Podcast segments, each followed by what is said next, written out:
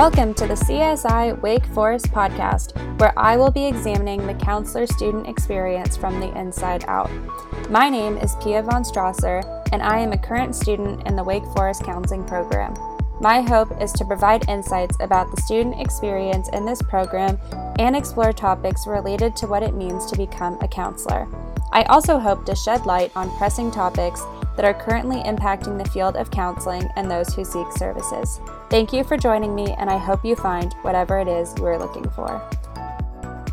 So, I was at the middle school for my practicum experience, and the middle school was grades six through eight. There is a little bit of flexibility with that.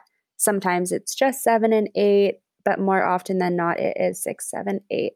We have a lot of similarities to elementary school actually that most of what's going on is those SEL and classroom guidance lessons, although they take a little bit more of an adult format.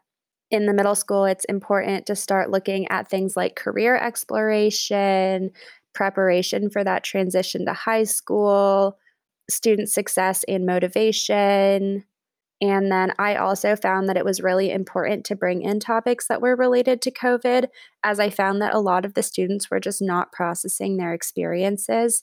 So we did some classroom guidance, almost like group counseling around what COVID entailed for people, um, what the grieving process looked like, how we can be mindful and, you know, begin to process our feelings rather than keep them bottled up about what was going on. And then additionally, we took some of those system level concerns and we looked at things like social media and how to have healthy friendships and healthy relationships. So, the classroom guidance is very much still a part of that experience, but the topics are a bit different. And then, given that last year was a COVID year, I also had kind of a blended experience where my students were coming, half of them Monday, Tuesday, the other half came Thursday, Friday, and Wednesday was a break day as well. And it was just very challenging because a lot of the students weren't coming to school at all, weren't logging on. I was doing a lot of home visits, going to the students' homes and trying to help them with their internet connection or get them the supplies that they needed and didn't have access to, or to figure out how we could kind of overcome whatever barriers were going on to their learning in their homes and in their communities. Uh, so, individual counseling last year was very much at a minimum. I'd say it was actually quite difficult for me to get any opportunities to do individual counseling with students. And then students didn't just freely roam around the school campus. So, what would normally be a revolving door in the counseling office was a closed door, appointment only. And that took away kind of the students' freedom and ability to just stop in whenever they needed something or stop in in crisis. And so we just saw a lot less of students in general, and the halls were quiet. And it was just a really weird time to be in a school and to be working with students. I think one of the main things that is different between elementary and middle school is just the content of the things that you're working with, like the emphasis on career, the emphasis on college preparation, the emphasis on the importance of high school and getting your requirements completed. There is just more of a future focus than a present focus, which is great, but in some ways also neglects a little bit what's currently going on in the lives of students.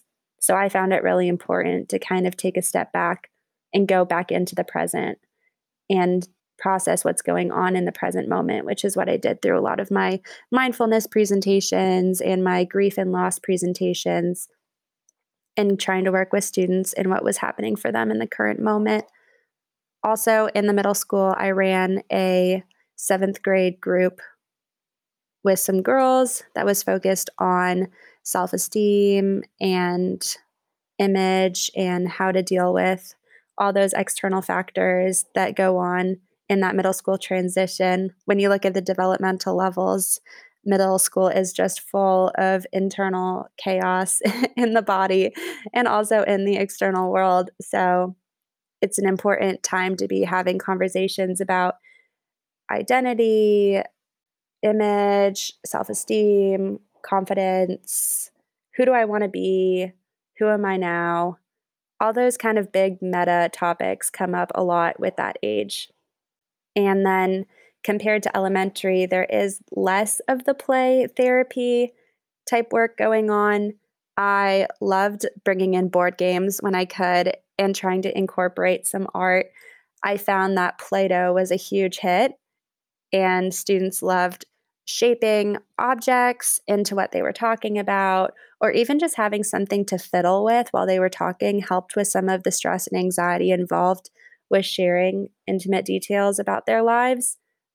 But it does have less artsiness, creativity, and other things like that going on. Although I think that's a little bit personality dependent on the counselor because these types of students love to do it if you give it to them and maybe even appreciate it more because they get it less. So, whenever I did bring in anything creative, it was a huge hit. And so, I would suggest that anyone going into working with middle schoolers actually try to incorporate more of that in because it really helps strengthen that therapeutic relationship and it really does help you relate to the kids. So, that's my spiel about middle school. Enough of me talking, and I'm going to turn it back to Ms. Mackenzie Mick to talk a little bit about her experiences in high school and at the Career Center. Yes. So I'm in high school right now, which, well, I'm not in high school. I'm in a high school as a school counselor. Um, and I, it's fresh, so I have plenty to say. I think it is starkly different compared to elementary and middle school. The variation, too, between schools is very, very stark um, a lot of what the school counselors do is based on the school culture there. And so finding your sort of niche market in the school that fits you best is important when you look sort of forward towards careers. So my, my roles at my internship site right now are to meet with students who come in mostly with social and emotional issues um, the school that I'm at also has a lot of students coming in with scheduling concerns, which uh, took up the vast majority of the first few weeks of our semester at school. Uh, there's a really big academic focus and making sure that students are getting the credits they need to graduate. They're signing up for as many like honors and AP classes as they feel they can handle.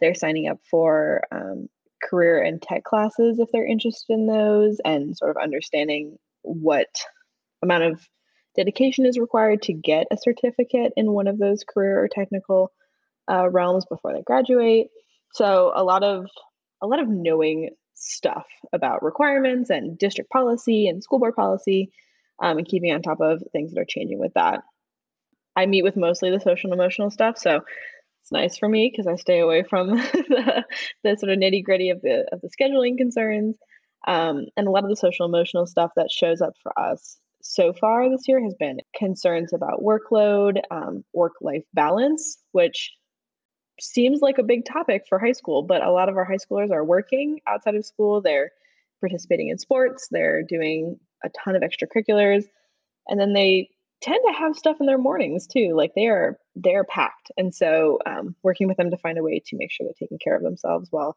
also getting in all the stuff that they want to.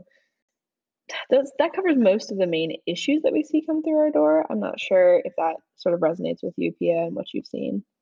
Yeah, so we're having a lot of the same stuff going on, which is actually cool to be in California with you in North Carolina and knowing that really what presents with these students presents across the board. You mentioned scheduling, and I do think it's important to note that that kind of goes into the role of school counselor and advocating for your role. So, school counselors do a lot of scheduling in general and often get pulled into a lot of tasks that maybe you wouldn't think are tasks for a counselor. So I think when looking at the ASCA model and what school counselors should be doing, it is important to stand up for yourself and define your role so that those things that you have to do, like scheduling and other things, don't take up such a big part of your job. And right now with COVID, there's a lack of substitute teachers. And I've been hearing of a lot of counselors who are being pulled in as subs, which is not part of their job description. And so, knowing kind of what is part of your job, like scheduling, and what's not part of your job, like substitute teaching, is really important so that you have the time to focus on your students and their needs rather than being pulled into these positions that are maybe better suited for other professionals. Yeah, there's a lot of need for advocating for the counselor role. I think because counseling as a whole has been rapidly evolving since like the late 1800s, early 1900s. Um, and school counseling is a fresh area, um, relatively, and definitely compared to other professional realms, it's new and kind of always changing. I think ASCA is still trying to figure themselves out. Um, professional identity is still something that's being changed and evolving as the profession evolves. So, keeping on top of like the literature, what people are like, you know, what what people are saying about the profession is really critical uh, to know where we stand in the world and to make sure that you are correcting people who might have an outdated idea of what a school counselor is. Uh, the big one being like guidance counselor. Um, I've I have corrected many many people about that, even people who work in a school setting because um, it's it's we're not a guidance counselor anymore. Speaking of guidance counselors, to show how new this kind of idea of the school counselor is, when I was at my practicum site at the middle school last semester, our school counseling office still said guidance counseling. And it was a huge peeve of mine. Yeah, ours did too at the elementary school. And um, we still have the guidance sign at our high school. And it's been sort of a constant battle. My supervisor's been leading the charge to um, re educate people in a school setting who just might not know that that's not what we do. And every time you get a parent phone call, it's like, actually, I'm the school counselor and here's my role. Um, I can still help your student with questions of like vocation and career questions because those things are deeply intertwined with your social and emotional needs, but um, I'm not strictly there to talk to them about jobs. Yeah, that's a really important point. And again, back to working with the parents and working with other professionals. Um, I had a parent who was insisting that I make her student's resume and I had to inform her that I was plenty happy to help her with career counseling and exploring her vocational interests and her passions and her goals and what her future looked like. But my job was not necessarily to make her a resume, but instead to assist her in kind of the ideas around a resume and, you know, what it could be used for, what she might want to accomplish with that, and maybe exploring some of the things that she had partaken in that might go on the resume, but not necessarily in sitting there designing it for her and sending her on her way. I have not had an experience sort of as stark as that, but I have had a lot of opportunities to talk with parents about the role of like mental wellness um, and how that intersects with school counseling. A lot of parents are on edge or a little bit concerned about what that would look like in a school setting. Um, and sort of weaving through that difficult relationship while you want to be, you know, good and ethical with your student, you don't want to necessarily be bothering the parents. There's like, you know, a lot of a lot of connections that you gotta you gotta work through. So I have had to work around requests of parents who, you know, they don't they don't want people to talk to their students about their mental well-being and then I, you know, call the parent and say, you know, I'm not going to go against your wishes. I just want to let you know that my job can be to help your student with those academic concerns, those career concerns, those extracurricular overwhelm. We can talk about that while also talking about their mental well-being and you know, not even getting into the nitty-gritty of what's going on, just being a space where they can say, you know, I'm just really overwhelmed. That to me is still mental wellness and I think a lot of parents are not skeptical, but not sure what we do. Um, and so having that professional disclosure statement ready, I've sent it out in a few emails already to say, like, this is who I am. This is what I believe in as a school counselor. Here's my contact info. Like, let's let's talk about it. That's wonderful that you're sending out that professional disclosure statement and really just defining who you are, what you're there for, what you can help with, what you can't help with. That just puts those clear cut boundaries from the start and just really helps you solidify your role and your identity as a counselor in the school. This is kind of a segue, but another issue I think that has come up more in high school counseling than it did in elementary for me. And I think is just going to be more and more common for a little bit while we sort of figure out the environment that we're all living in. But our district has seen a rise in violent concerns or concerns of violence.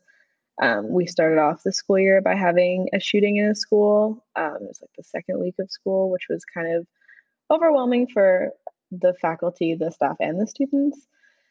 And even since then, we've had a lot of incidences in schools of um, finding weapons or having fights break out. And I know it's a nationwide concern, but it's definitely shaken Winston a lot because this has not been a trend within the school district for at least probably a decade from what I've read. I've not been here that long. But that that's a new challenge that I don't think I was fully prepared for going into internship that I now have at the front of my brain every time I sit down with a student um, to talk, you know, like how has this affected you? Because it sent ripples through the district. Yeah, gosh. I remember like it was just yesterday, and I was in North Carolina with you, and we were grabbing coffee somewhere, and we were having a conversation about, you know, where we wanted to work after graduation and the pros and the cons of all the different types of counseling since we are dual degree.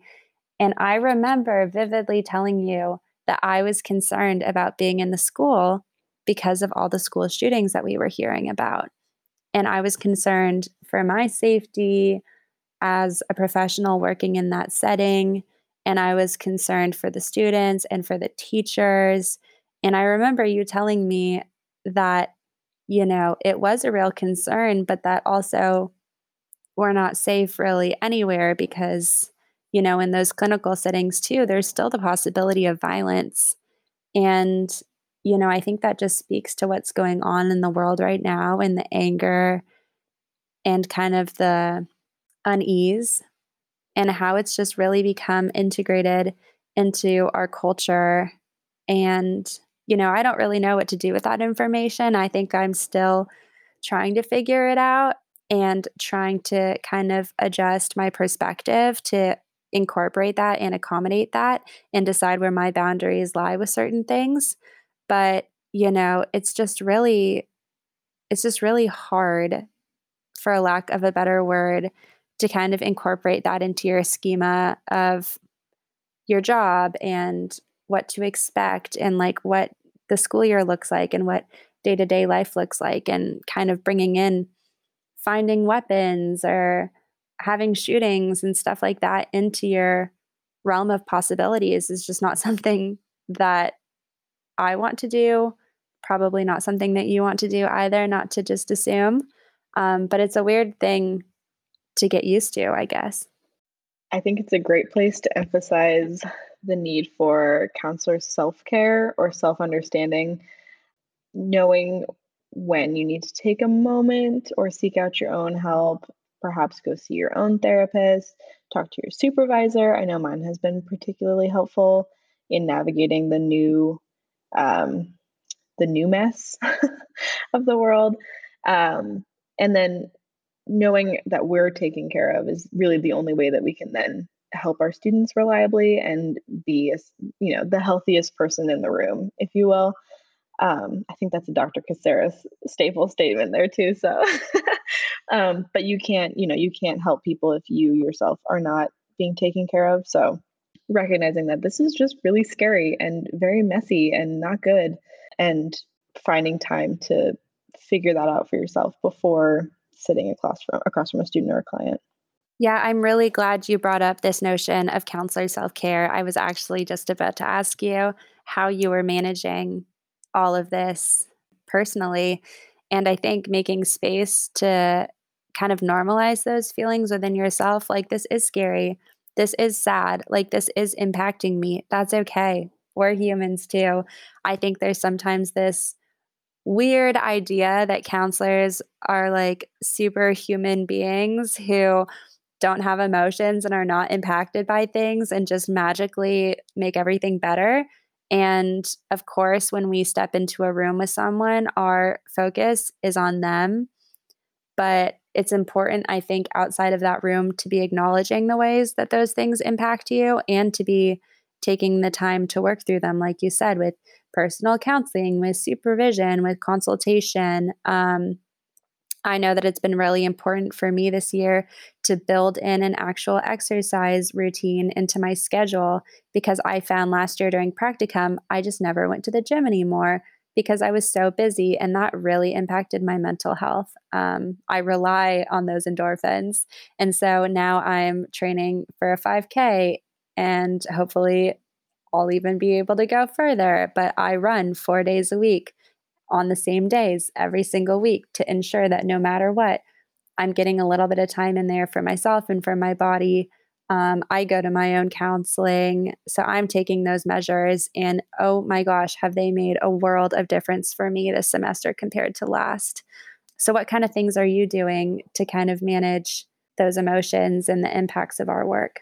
I feel like for my personal self care, I've got like two camps of things to draw on. I've got the like routine stuff. So I also see my own counselor. I also have a pretty strict workout routine for lifting. I don't run.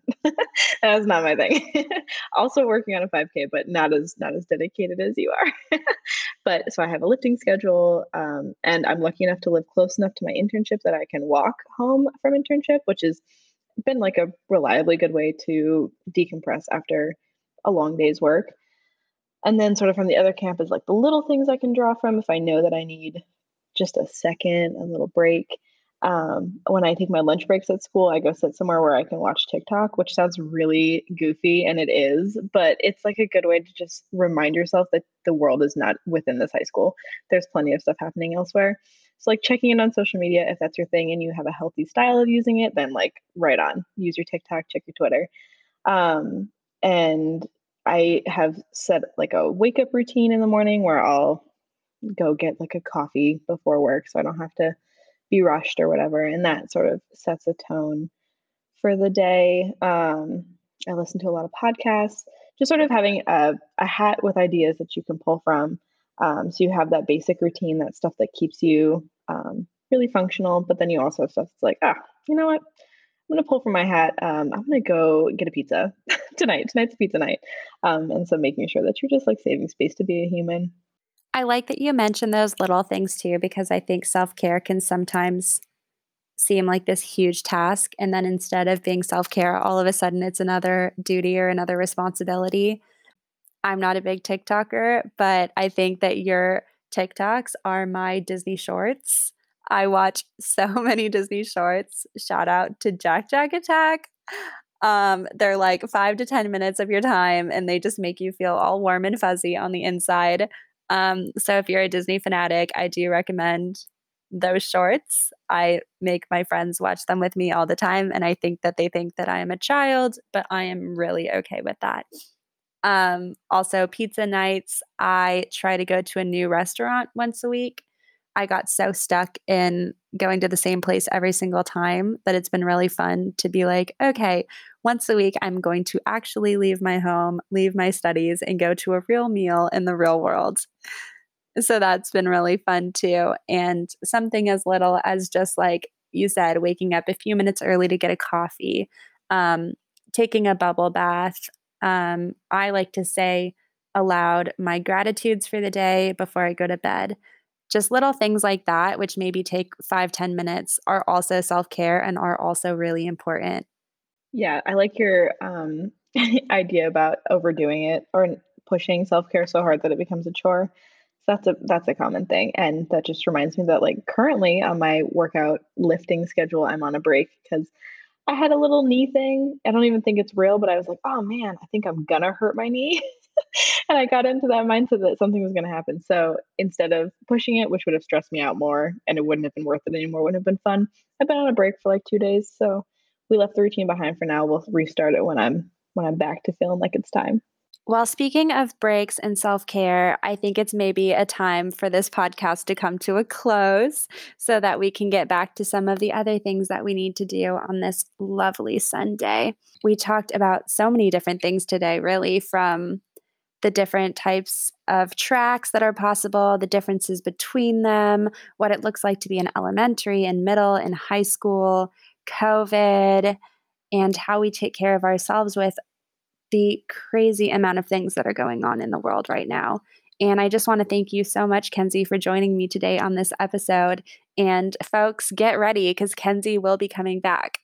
Yes, you heard it here, folks. I am hard to get rid of. I, I was so excited to be on this podcast. I think school counseling can be mysterious if you don't know enough about it. And it's also one of those things that feels very distant from our clinical cousins, and it is not. So I think if I had like any takeaways for our fans here, it would be to give school counseling a try if you're even a little curious. I know our WAKE program lets you do a practicum in a school and then decide to switch to clinical. Um, so if you are even like considering it, I always say give it a go. Our peers who switch from school to clinical, they don't feel any the lesser for having had a practicum in a school setting. So definitely try it out if you want. Um, and also, school counseling might be for you if you love systems and people and working with your client, but also their environment, which is so important. Yeah, on that note, I feel like we got into a lot of the nitty gritties about kind of the big things that are impacting school counselors today, which maybe doesn't sound as positive. But I think it's important to note that school counseling is honestly so much fun because you are doing a million different tasks, working with a million different people. And while it might seem chaotic, you kind of love every part of the chaos. So I think it's really important to note that we are just having a fantastic time. And we were both converts from clinical to school. We did not come into this program expecting to be school counselors. So I would like to second Kenzie's idea that if you're at all interested, give it a try because you might just find that you love it like we do. Oh, yeah. I started clinical and now I recruit school. So I have made a full 180.